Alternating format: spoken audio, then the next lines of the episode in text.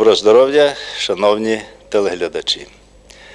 Сьогодні ви зустрічаєтесь із відомим істориком, відомим і на Україні, відомим в Європі і американському світі, академіком американським і українським, професором Гарвардського і Київського університету Омеляном Йосиповичем Пріцаком. Я голова Ради Інституту українознавства Київського університету Петро Кононенко. Ми сьогодні звертаємось з Омеляном Йосиповичем до вас, власне, з роздумами, роздумами, які зумовлені тим, власне, роздумом цілого нашого народу, з чим ми йдемо до вирішального моменту в історії нашій, та, скажемо зразу, і не тільки нашій, історії нашого українського народу, а цим самим історії народів Союзу, колишнього Союзу, але народів, які пов'язані долею. А разом з тим не будемо применшувати, ми це розуміємо, і в історії Європи, і в історії світу. Український народ знаходиться на перехресті і географічних доріг, і історичних доріг. І як вирішимо ми свою долю, так буде залежить не тільки вирішення майбутнього, не тільки нашого, а, я вже кажу, і інших народів, і наших ближчих регіонів, і ширше поза межами нашої і географічної, і геополітичної структури. Отже, ми сьогодні хотіли б поділитись думками, зумовленими тою атмосферою, яка склалась, коли йдеться про цей доленосний момент в нашій історії. Ви знаєте, що після прийняття акту про державну незалежність, прийнято Верховною Радою, одразу відчулось, що це викликало інтерес всесвітній, без всякого перебільшення. І перший, звичайно, резонанс у нас від сел, від міст, від районів, областей до Верховної Ради, в пресі нашій почулось схвалення, власне кажучи, навіть не перебільшимо, торжество народу, який відчув, що він стає господарем своєї землі, своєї долі, повноправним у великій сім'ї світових народів. Ви пригадуєте, що частина, звичайно, при цьому ставила питання, а все-таки що дасть нам незалежність? Сьогодні роздумів багато, бо є Україна багатонаціональна, бо є різні регіони, де свої інтереси переплітаються, але виявляються й свої. Але одразу зауважимо інше. Коли наша делегація на чолі з головою Верховної Ради, в яку входили відомі наші політики, діячі Юхновський, Павличко, прибули і в Канаду, і в Сполучені Штати, і в Францію, вони були зустрінуті як посли великого народу.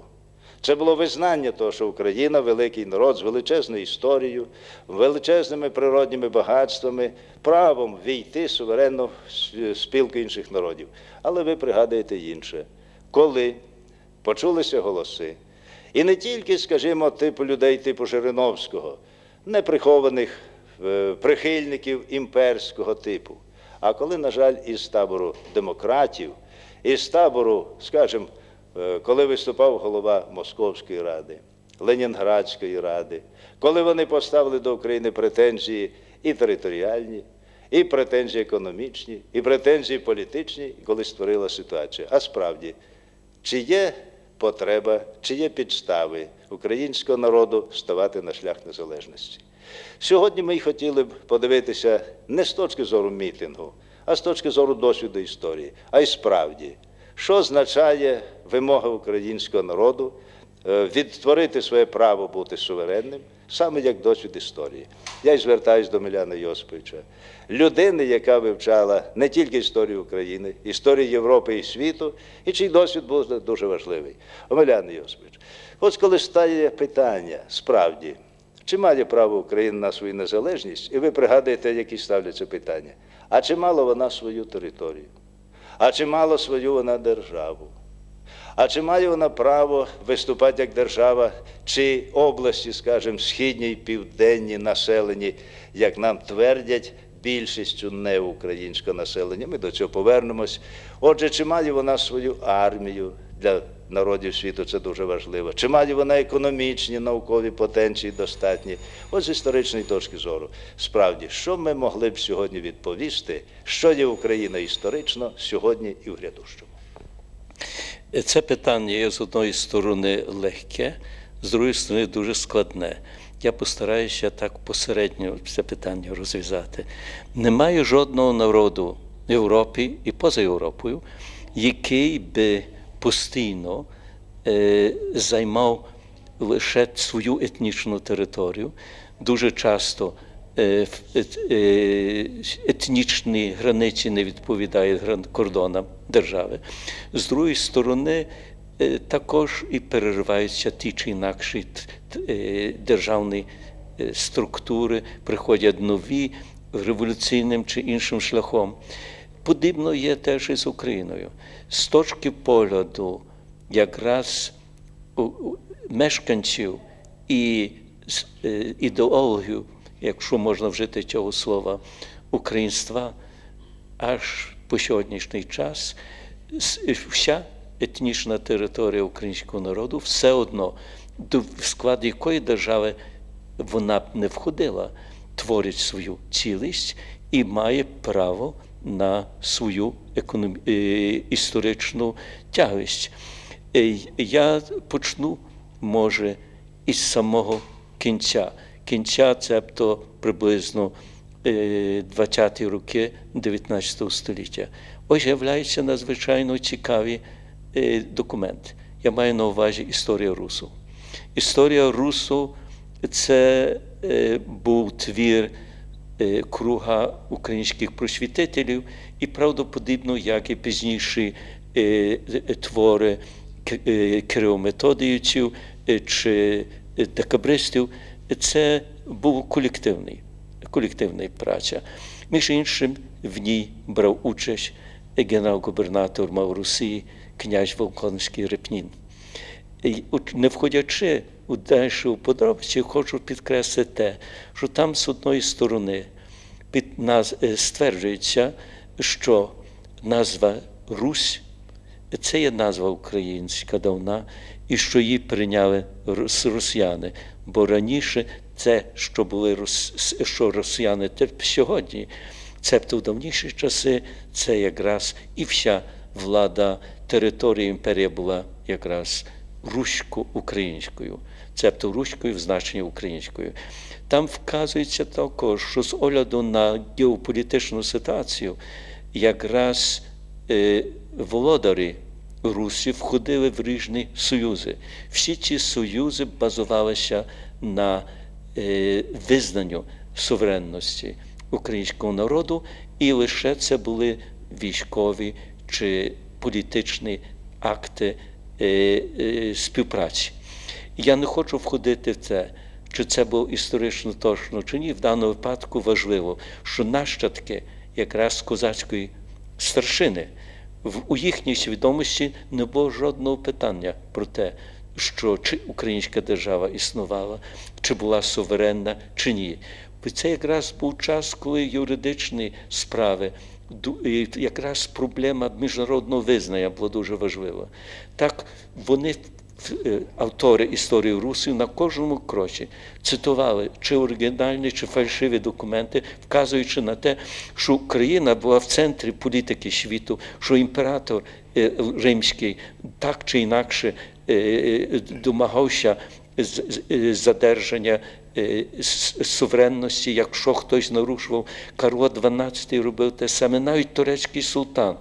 Я кажу ще раз, підкреслюю, я не хочу тут, чи це була правдива, чи ні, але на всякий випадок, в той час, коли після Віденського миру хотіли створити стабільну ситуацію, якраз нащадки української старшини не уявляли собі інакше стабільної тої ситуації, як те, що поміж народів вольних колів буде також і Україна. Бо я тут, вибачте, я тільки що хотів додати це, що це знов мало свої е, коріння глибші. Ось, як відомо, Полтавська битва закінчилася перемогою Петра Першого, Мазепа і його генеральний писар Орвик подалися на турецьку територію. Але в тисяча сімсот десятому році, вже після смерті Мазепи, був обраний Орвик гетьманом, і те, що перше, що він зробив, він видав Конституцію. Одна з найперших. Одна з найперших. Коли американська чи французька конституція, скажімо, приблизно наших тисяча сімсот вісімдесят дев'ятого року, польська тисяча сімсот дев'яносто першого, конституція українська, яка повинна бути, скажімо, предметом досвіду у всіх українських школах, є з тисяча сімсот десятого року.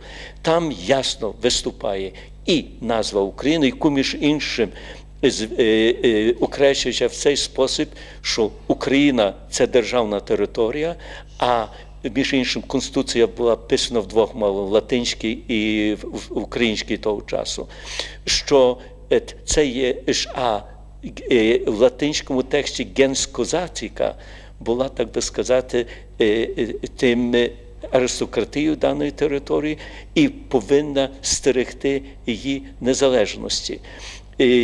Є козак, козак, слово «козак» ідентифікується словом «хазари». І в цей спосіб підкреслюється це, що козаки – це ще спадкоємці хазарів. І ось тут є один дуже цікавий елемент, який в Конституції поданий, а саме, що Петро І вважає, що він є наслідником Володимира, і що з тим самим християнство прийшло з півночі до України. Тоді, коли Орвик в своїй Конституції підкреслює, що, впрочем, згідно з історією, що хазарські кагани женилися часто з візантійськими принцесами, і що тут, очевидно, це є апокриф, але це Орвик в тисяча сімсот десятому році стверджує, що якраз один із каганів хазарських прийняв християнство ще раніше Володимира. Володимир, кілька моментів. Так. Перший момент, ви сказали, що наші предки, і зокрема в вісімнадцятому столітті, ідентифікували себе і свідомістю з Київською Руссю.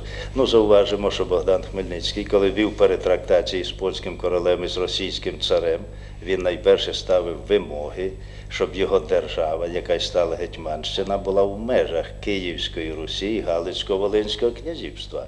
Повису. Так, це була політика, усвідомлена цілком. Часом кажуть, що в нас не було тоді достатньої міри національної свідомості, але це не відповідає дійсності. Цей державець розумів, що він спадкоємець Київської держави. Другий момент, Омелян Йосипович, я хотів би, саме цей момент, як ви сказали, що Петро висував теорію, своє розуміння. Ну, напевне, нам варто сьогодні сказати про те, що академік Погодін, коли вже петровська версія, що Україна тільки Малоросія, тільки провінція, з політики було переведено і в історіографію, і в історіософію, і філософію, сказав про те, що Київська Русь – це була, власне кажучи, Київ і держава великоросійська, що українці – це білі хорвати, які прийшли тільки в чотирнадцятому столітті. Відомо, що тоді ректор університету Максимович рішучий науково відкинув це, і російська інтелігенція навіть поставилась скептично до цієї фальшивої, ідеологізованої версії. Але ми зауважимо ще раз оцей варіант, що навіть Богдан Хмельницький далі, вони ідентифікували себе з Київською Руссю, як з попередницею Гетьманщини, як держави. Але тут є ще один момент, Омелян Йосипович. Ось переді мною карта, яка є в журналі «Пам'ятки України» в другому номері дев'яносто перший рік, яка засвідчує розміщення етнічне населення українського. Ця карта двадцятого року, але відомо і карти, які видаються і Російської академії наук, про те, чим була Київська Русь, і, зокрема, коли нам ставлять претензії, що Одещина, Луганщина не належать Україні, за Крим я окремо вас запитаю, то вони кажуть про те, що історично не було, щоб Україна сягала ці межі. Але ніхто сьогодні не став претензій до Київ... до Чернігівського князівства. Але Чернігівське князівство, і коли ми беремо цю карту, то цікаво, що воно теж було майже від Києва до Ростова, до Тмутаракані. І оця карта історично відтворює. І коли ми кажемо, що входить туди і Кубанщина, і Ставропольщина, де переважна більшість населення українці, то я кажу так, Ви дуже мудро сказали, що ми не можемо ставити сьогодні територіальних претензій, але коли нам їх ставлять, чи не звучить воно е, як фарс історичний, неудства або великого політичного шарлатанства? Яким чином ми могли б прокоментувати оці речі? І тут я можу сказати одне, що немає жодного народу в світі, а зокрема в Європі, де не було би, крім населення панівного, що так скажу, основного населення даної, то не було б якісь енклави чи колонії, скажімо, іншомовних. Я хочу тільки пригадати, от взяти, наприклад, сьогоднішню Москву. Там майже два мільйони українців живе. Знову виходило так, що треба Москву ділити на етнічні, так сказати, одиниці. І, але це, очевидно, був би нонсенс. І тому е, приймається, що основні етнічні території, е, вони становлять грани, етнічні границі даного народу з тим, що даного політичного народу, бо політичний народ не все є ідентичний з етнічним. Знову повертаючись ще до минулого, хочу вказати тільки на те, що Переяславський договір не був договором поміж двома державами. Це був договір поміж двома державними діячами – царем московським і гетьманом війська запорозького. Так було в ті часи, що тому, що цар був, чи правильно, чи неправильно, був, почував себе наслідником візантійського імператора, якраз на базі релігійної Хмельницький признав його зверхність, щоб спільно діяти. Але це не заборонювало йому вступати в подібні союзи з Туреччиною, Швецією і подібно. Він мав право вести міжнародну торгівлю, політику, мав спеціально, його, скажімо, канцлер чи писар якраз мав право вести міжнародну політику. Цар після Переяславського договору не носив титулу, скажімо, гетьмана війська запорозького. Гетьманом війська запорозького стався Хмельницький і його наслідники. Заховалася, очевидно, ця основа демократії, якої не було, наприклад, в той, в той тогочасній Московії. Гетьмана вибирали. З другої сторони, коли Москва не додержувала зобов'язань, так тоді наслідник Хмельницького Виговський вважав, що він має право змінити, значить, союз. І в договорі е, Гадяцькому е, Україна стала одною із частин троєдинної Речопосполитої. Очевидно, зауважимо, що вже Богдан Хмельницький відчув себе ошуканим. Ще він був живий і дізнався, що російський цар веде переговори із польським королем і домовились аж до того, що польській короні віддається навіть Київ. Чим Хмельницький був зовсім збентежений, написав листа протест, так. Але, звичайно, цар вважав, що він вже може не рахуватись. Але ми констатуємо кілька моментів, Омелян Йосипович. Київська Русь була могутньою державою євро... європейською, так. І Гетьманщина була теж одною з могутніх держав. Її не тільки економіка, її не тільки зовнішня політика була знана в світі, а й армія використовувалась часом на континентах європейських далеко за межами України. І відомо інше, що коли Петро Перший після перемоги під Полтавою вирішив закріпити своє становище, відомо, що він сам направив своїх місіонерів і був сам в Німеччині, де були підкуплені журналісти, редактори. Є книга, коли наші глядачі хотіли б дізнатись, Іван Мазепа, гетьман український в зарубіжній історіографії. Там розкривається, як купувалися журналісти і німецькі, і англійські, і австрійські для того, щоб висвітлити в інтересах Росії і царя самі відносини України і Росії. Я хочу тільки тут додати, що до тисяча сімсот двадцять першого року на політичній карті світу імені Росії не існувало, була тільки Московія. Це тільки вперше Петро Перший після перемоги над Україною, над українською армією, гетьманом Мазепою, прийняв титул імператора Росії. Ми можемо таким чином констатувати, що первісна основа нашої держави – Київська Русь. Гетьманщина була теж сильною, міцною державою, своєю внутрішньою політикою, своєю зовнішньою політикою, своєю адміністрацією, своїм військом. І вона мала право укладати угоди, як із московським царем, як із шведським, як із польським, так само, як і будь-яка інша держава. Тут я хочу тільки додати, звернути увагу на традиційність. Отже, є Велике князівство Київське. Воно навіть після упадку династії Рюриковичів при Литовській династії продовжується. Це тільки в тисяча чотириста сімдесят першому році Казимир Ягеллончик зліквідував цю державу, яка з різних причин видавалася небезпечною, хоч це було в системі тої самої династії. Пізніше, як вже було згадано перед тим, Виговський відновляє Велике князівство Руське, якраз що обіймає всі українські території. І ми бачимо цю тягість з різних причин, про які тут не можна забрати часу. Назва Русь була замінена в вісімнадцятому столітті назвою Україна. Головно тому, що якраз ці пропагандивні акції Петра Першого вони заставили в даному випадку гетьмана Орлика назву Русь замінити назвою Україна, щоб не дійшло до того помішання. Це була свідома акція, яка не означала, що, скажімо, українців до дев'ятнадцятого століття не було. Назва ця вживалася в річ, але державною назвою була Русь, яка замінилася в конституційну в назву Україна.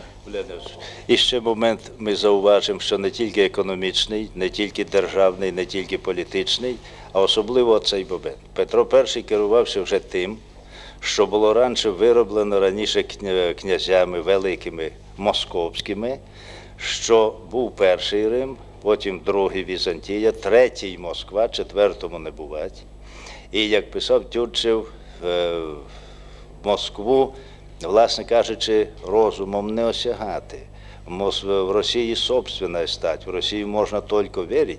І оцей момент, що третя і завершальна світова імперія, і вже не тільки економічний аспект, а й філософський, і психологічний, де я, там і Росія. Росія має право на керівництво всім, що воно може бути. І ось у цьому розумінні, коли створюється Українська Народна Республіка, вона перебирає на себе державні і психологічні, і філософські основи минулого, але і, на превеликий жаль, Ленінсько-Сталінська імперія, яка була створена, вона, на превеликий жаль, перебирає теж ті основи, які історично були витворені попередньо. От сьогодні і вирішується питання. Чи знову імперія, чи все-таки український народ, повернувши свою історію, стане рівним серед інших народів? Ви порушили дуже важливий момент. Я тут хочу тільки додати те, що з тих чи інакших причин предки росіян засвоїли собі дві імперські пресекулярні концепції.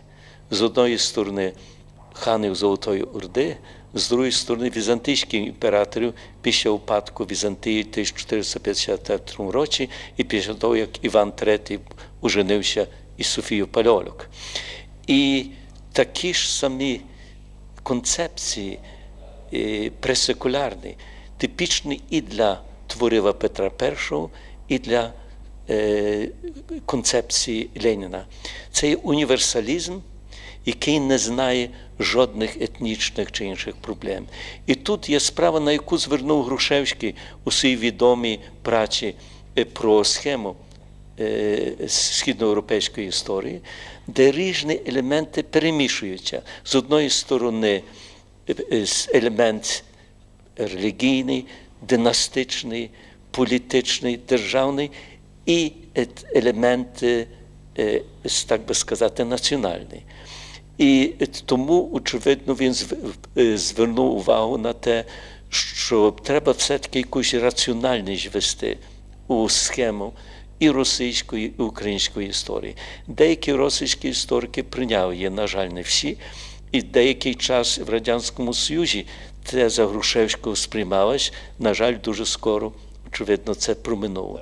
І в зв'язку з тим я хочу підкреслити те, що з одної сторони ми маємо ще цю середньовічну, універсальну релігійну концепцію імперського типу, з другої сторони вже секуляризований, головно після Французької революції, концепції національної. Це вже, скажімо, династичні елементи, чи елементи імперіального характеру, а національний грає до ролю. І тут ціле нещастя є в тому, що російської нації ще ніколи не було. Була Російська імперія, і росіяни собі не уявляють свого існування поза імперією. І тут тим самим, значить, їм тяжко відділити імперське від етнічного. І, з другої сторони, велика шкода те, що, властиво, ніколи не було діалогу поміж росіянами і українцями, де, як це в культурному світі буває, всі ці спірні проблеми можна було б якось вияснити. Я думаю, що тут дуже багато полягає на, на недоговорності. Я тільки можу пригадати Ключевського, який, коментуючи Переяславські договори, сказав, що з того, що на Переяславському договорі обі сторони не, робили, не говорили те, що думали, і, значить, робили те, що не думали. Омелян Йосипович, тут, може, цікавий буде варіант виступів не тільки керівників імперії в минулому. От, скажімо, останнім часом дуже часто виступає Горбачов, і він виступає, раніше наголошував, що інтереси Росії, великий народ, вона повинна бути об'єднуючим центром, а це він зробив ще один жест надзвичайно цікавий. Він сказав, що в його жилах тече чернігівсько-воронезька кров. І так, як раніше Солженіцин казав, що він почти наполовину українець, виходить і тут, що звертання не мов би то кровного брата до своїх людей. Але чи це говорить справді, оце чуття близькості, ідентичності з російським чи українським, чи все-таки говорить те імперське? Адже дивіться, запрошують нашу делегацію підписати угоду. І виявляється, що сьогодні підписують, а на сьогодні ще немає тексту. Нам говорять про те, що це має бути співдружність вільних держав. А виявляється, що шістдесят міністерств створено союзних і ні одне з них не розпущено. Нам кажуть про те, що кожна держава буде щось вирішувати, але разом з тим говориться про те, що має бути єдиний економічний простір, має бути єдина банкова система, єдина митниця, єдиний карбованець, який треба зміцнювати, єдина залізнична і інша служба, єдина армія, як сказали, як це так її розтягнуть. Але коли все це єдине, то в чому ж буде суверенітет? І чи справді можна сприймати, що виступає навіть Горбачов від імені народів, а не від імені тої структури, яка називається імперія, яка спричинила цю кризу всіх наших народів і всієї держави? Немає найменшого сумніву, що Горбачов може мати чи може не мати українську кров, а він говорить не як українець, а говорить як представник імперського думати.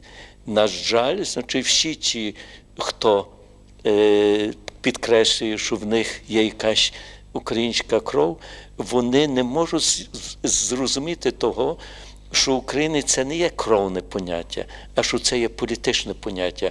Українець – це є той, хто є як гомополітикус, хто хоче якраз суверенітету не представленого центром, а суверенітету правдиву.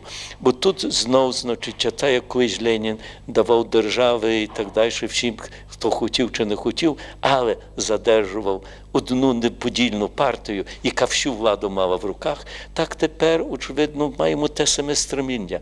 Куди це довело, як ви підкреслили, ми вже бачили, і я, мені здається, що не можна більше дозволити того, щоб жонглюванням різними такими термінами, як суверенітет. Чому Горбачов чи інші центристи не вияснили, що це є суверенітет. Бо впарувати терміном без дефініції – це, очевидно, не має жодного сенсу. Якщо вкладати в сенс суверенітет те, що має член тої тих суверенних республік, немає нічого до говорення, так це, очевидно, треба підкреслити ясно. Хай що це ж суверенітет є, приймається слово і вкладається дефініцію, яка цілком не відповідає тому слові. Це є як «lucus a non lucendo». Так що це є, так би сказати, власне, та ціла проблема. І тому, очевидно, хочуть, щоб підписувати договір, так би сказати, на віру. Навіть не запізнають з текстом. Договір, який мав би бути вишлом якихось, скажімо, переговорів, він є неможливий. Я тут знову нагадаю, коли в шістсот п'ятдесят четвертому році у січні Хмельницький вже був в церкві, в Переяславі, і довідався, що Бутурлін не буде присягати від імені царя, а він виріс в демократичній структурі Польської Речпосполітої, він вийшов з церкви.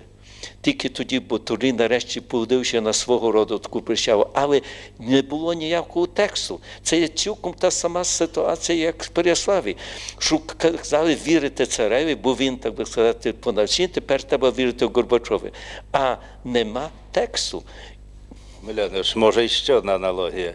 Петро для того, щоб підтвердити своє право підпорядкувати Україну як провінцію, відомо, що не тільки підкупив західних журналістів, він змусив всіх священників українських проклинати Івана Мазепу як віроотступника. І це того, хто збудував найбільше храмів, найбільше культурних освітніх центрів. І навіть в Палестині, не тільки в Україні. І навіть в Палестині. Більше того, йдеться про те, що коли він потім вів переговори з Богданом, скажімо, один цар, а потім Петро вів з Мазепою, вони в той же час, чим жорстокіше поводились на Україні, створення колегії малоросійської перекреслило всю державність українську, тим ширші жести робили на закордон.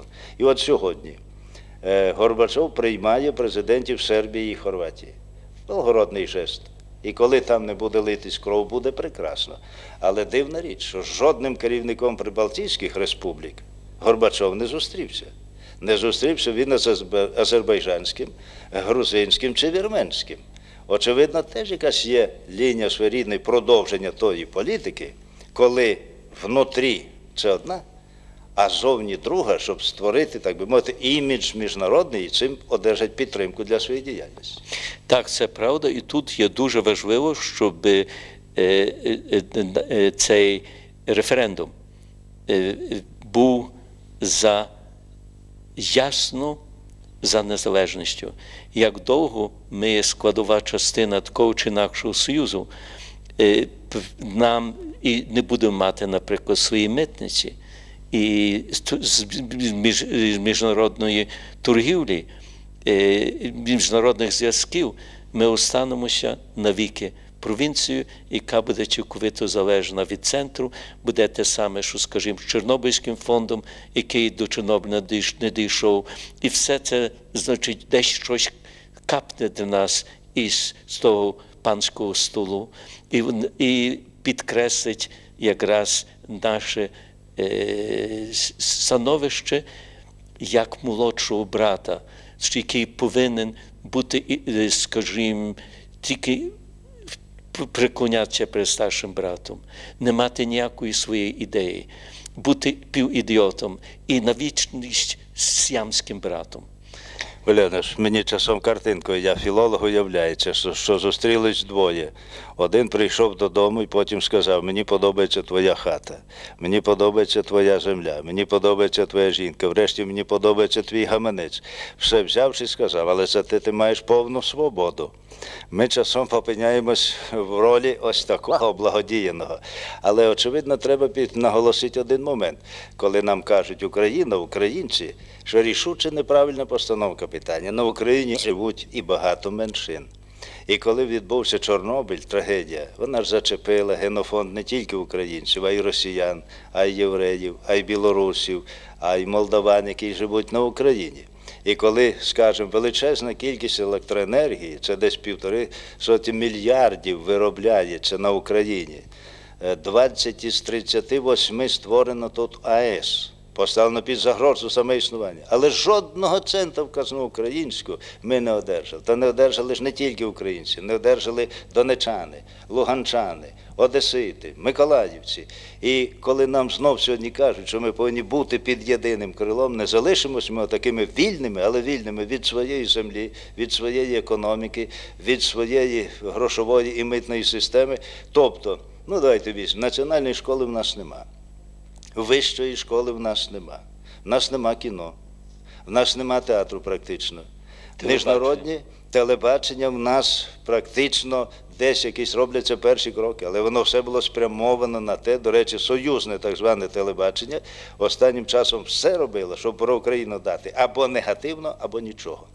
І от сьогодні, коли йдемо о питання культури, наших зв'язків з світом, ми національний досвід повинні на рівень світовий піднести, але для цього треба привести сюди світовий. Зверніть увагу, жодного студента ми не можемо послати на навчання будь-яку країну, поки це не одержиться дозволу навіть на сьогодні із центру. Ось, коли ми говоримо про цю перспективу, Омеляне Йосиповичу, як сприймається це і в міжнародному масштабі? От я вже сказав, поїздку делегації, ну а зсередини, ви бачите, і Сполучені Штати, і інші країни. От як розуміється ця проблема насправді українського суверенітету в міжнародній свідомості? Це розуміється тільки просто. Народ може бути суверенний, як він візьме справу в свої руки. І тому проблема референдуму є центральна. Як тепер перед всім світом український народ вискажеться, і то неоднозначно, з великою більшістю голосів за суверенітет, тоді їх будуть трактувати як суверенними. Значить, хочуть мати дипломатичні, економічні зв'язки. Тільки тоді ми зможемо самі керувати нашою політикою і нашою землею, нашою господаркою, нашими культурними проблеми, проблеми нашої школи, мови і подібне. Це є справа номер один. Бо до того часу, коли самі ми не наберемо настільки відваги і розуміння, що майбутнє залежить від референдуму, і не підемо за нашим розумом політичним, ми тоді останемося навіки рабами, яким, як псам, щось з панського столу кинуть. Омеляне, часом кажуть, аби хоч не було війни, а вже якось ми проживемо. Ну, я не думаю, що це треба вам казати, але часом буває дуже печально. Адже в Першу світову війну загинули мільйони українців. У дев'ятнадцятому році було двадцять шість мільйонів, на Україні проживало, з них дев'ятнадцять мільйонів п'ятсот тисяч українців і шість мільйонів інших. А потім Голодомор, загинуло від семи до десяти мільйонів. Війна. Але ж не було в нас жодного дня, коли б війна не йшла по відношенню до селянства, до інтелігенції. Це кривава драма, яка ж не припинялася і в шістдесяті, і в сімдесяті роки. Ось я коли приїхав в Канаду, мене страшно вразило, коли я пішов, ця ферма одна, друга, невелика сім'я, тисячу-тисячу двісті гектарів, добірне зерно. І я подумав, питаю, хто ж тут фермери? Українці. А там українці. Українці, які й Канаду, як і Бразилію, як і Аргентину зробили хліборобською землею. А на Україні, яка годувала колись Європу, як і Росію, ми вирішуємо проблему хліба. Які величезні багатства були нафти, залізної руди, вугілля. Ми ж тоді по війні забезпечували весь Союз, вибрали його. Тепер нам ставлять питання, не дамо вам лісу, не дамо нафти. І кажуть, що йдіть знову цю співдружність, тут буде нарешті справжня свобода і суверенність. Чи вона може бути справді такою? Я приїхав до вас у Сполучені Штати, адже у верхніх, умовно кажучи, шарах суспільства, серед вчених українців величезна кількість. І от як земля має гумус, і вона справжня, так нація, коли вона має цю інтелігенцію, гумус, вона справжня.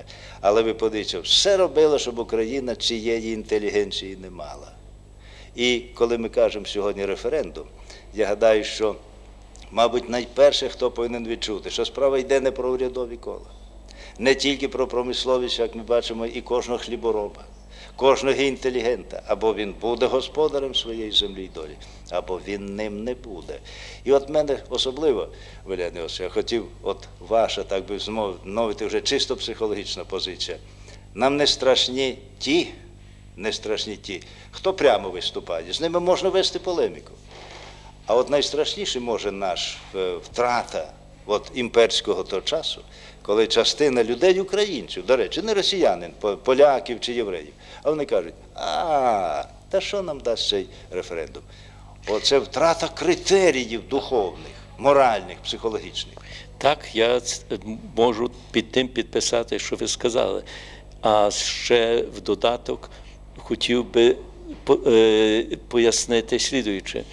Щось в Україні, це, впрочем, всі визначні історики, починаючи від Костомарова, стверджували, була так звана вічова система, демократична система. На території Московщини, пізнішої Росії маємо інакшу систему, там якраз централістична система. І так вона склалась, що по сьогоднішній день, як в розумінні росіян, це люди живуть для держави.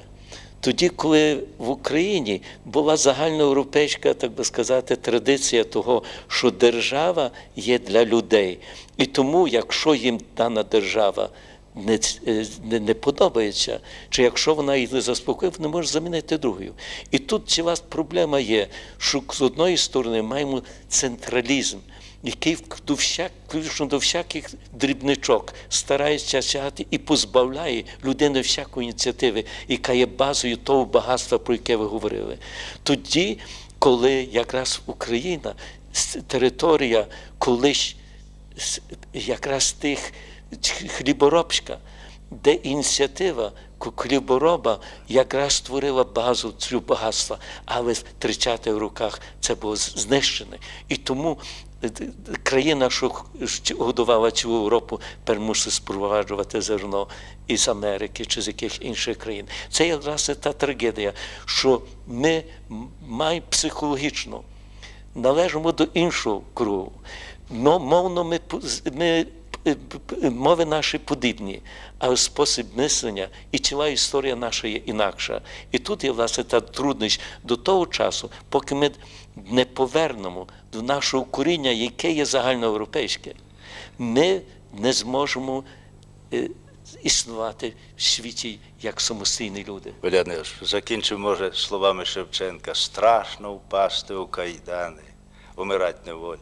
Та ще гірше спати, спати і спати на волі. Може, прокинеться хай кожен, хай його совість, хай його честь, хай його гідність. І відчує він, що він рівний з усіми людьми планети. Що народ наш такий же великий, історично, ми вже ось подивились, він витворив геніїв в усіх сферах людської діяльності. І незалежність, суверенітет – вони дадуть змогу знову повернути ту велич, ту славу, ту честь, врешті й добробут. Без добробуту щастя теж не буває. Але з відчуттям того, що ми гідний народ серед інших народів. Я тут можу тільки додати слова нашого генія: в своїй хаті своя правда і слава і воля. Отже ж, референдум мусить бути за свою власну хату. До речі, коли кажуть, що світ дивиться як, президент Буш саме ці слова навів, коли був у Києві. Будемо вважати, що вони правильні слова нашого генія. Дякую вам сердечно за наші спільні розмови. Дуже дякую теж.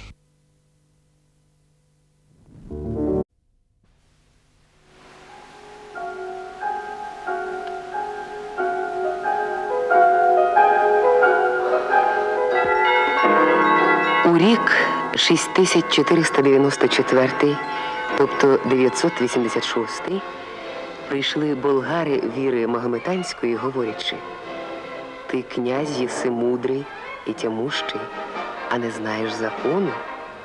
Увіруй но в закон наш і поклонися Магомету». Володимир запитав: «Яка є віра ваша?»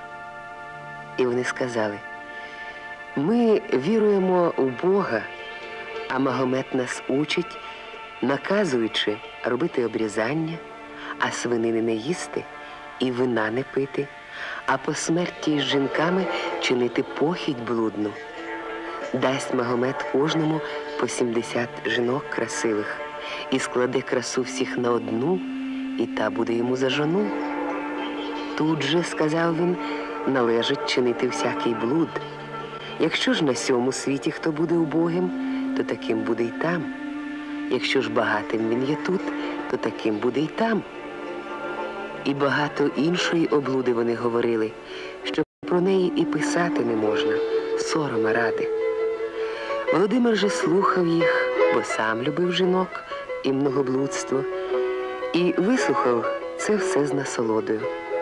Але все було йому не до вподоби, обрізання. І про їду свинячого м'яса, а про пиття особливо. Він сказав: «Русі веселість, пиття, ми не можемо без цього бути». Літопис руський.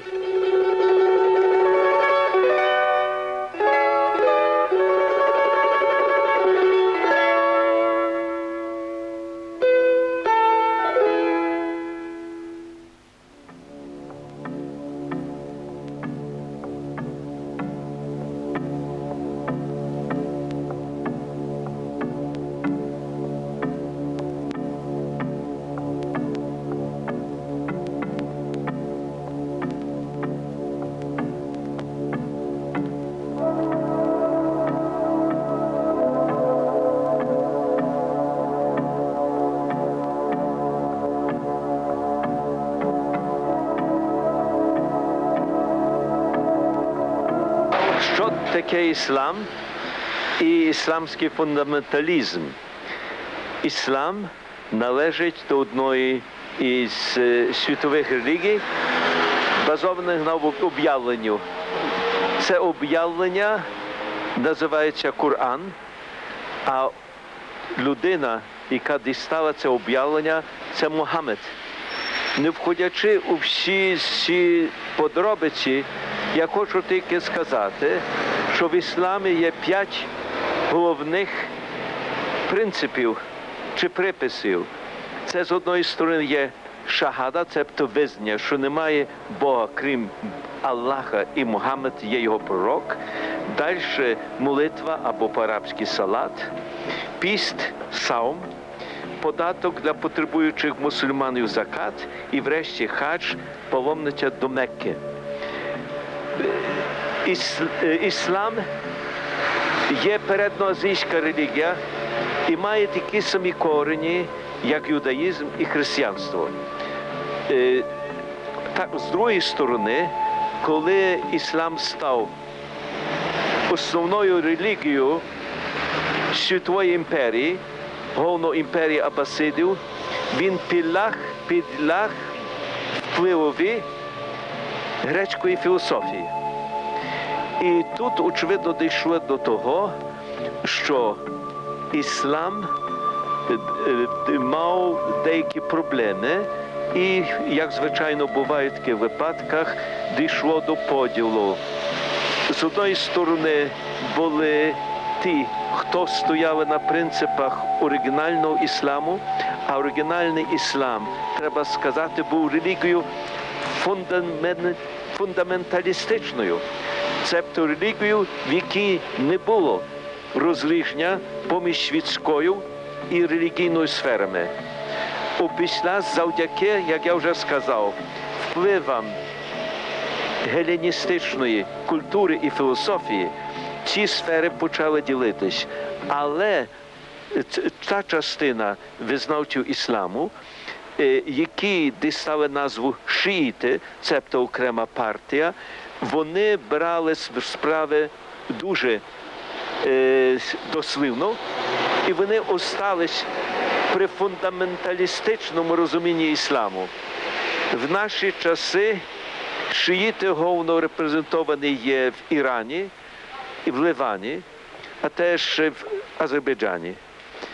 І е, я ще раз підкреслюю, шиїтизм – це є іслам, в якому дві сфери, сфери е, е, релігійної і сфера е, світська, не, не розрізняються. і вони трактуються як одне. Тут можна сказати на те, що, наприклад, у візантійському світі сприйманню, яке перейняли потім деякі східноєвропейські культури, зокрема московська, є також немає розрізнення поміж світською і е, е, релігійною сферами, але там це є, звичайно, цезаропапізм, цебто держава накидає релігії свої принципи, так очевидно, як, наприклад, було в православній церкві. Зате фундаменталізм ісламський полягає на тому, що якраз релігія є тим, хто державі надає якраз свій характер.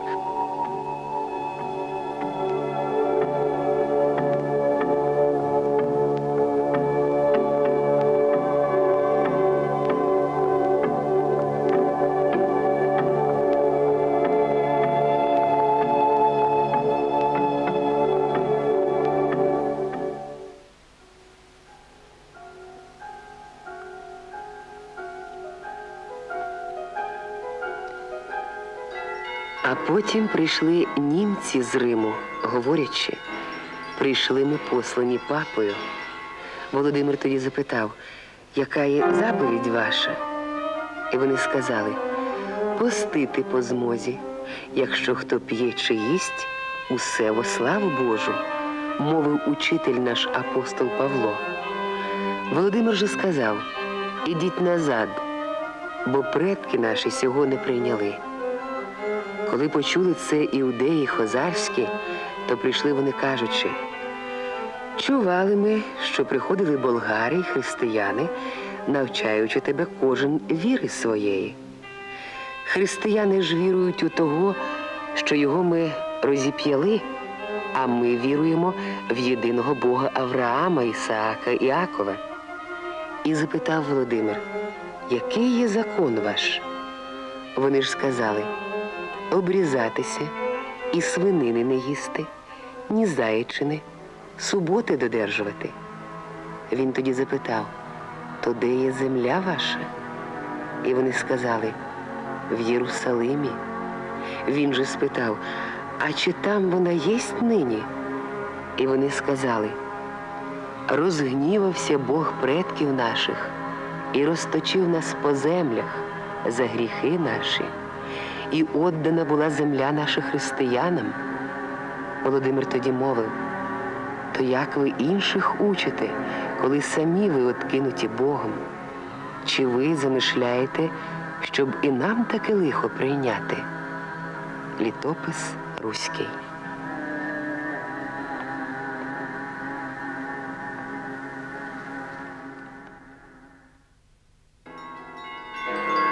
А потім до Володимира греки прислали філософа Кирила. Сказав тоді Володимир, прийшли до мене іудеї, мовлячи, німці і греки вірують у того, що його ми розіп'яли. Філософ на це сказав, воістину, ми в того віруємо.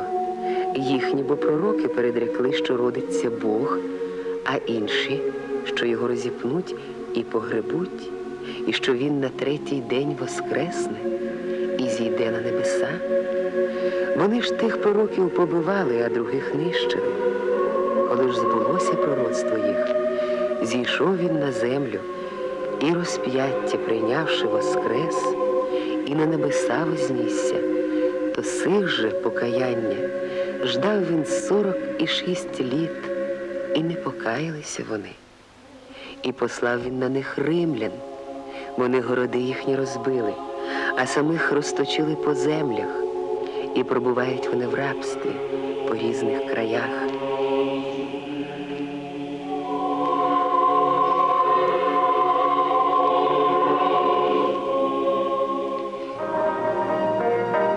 У рік шість тисяч чотириста дев'яносто шостий, тобто дев'ятсот вісімдесят восьмий, пішов Володимир з військом на Корсунь, город грецький.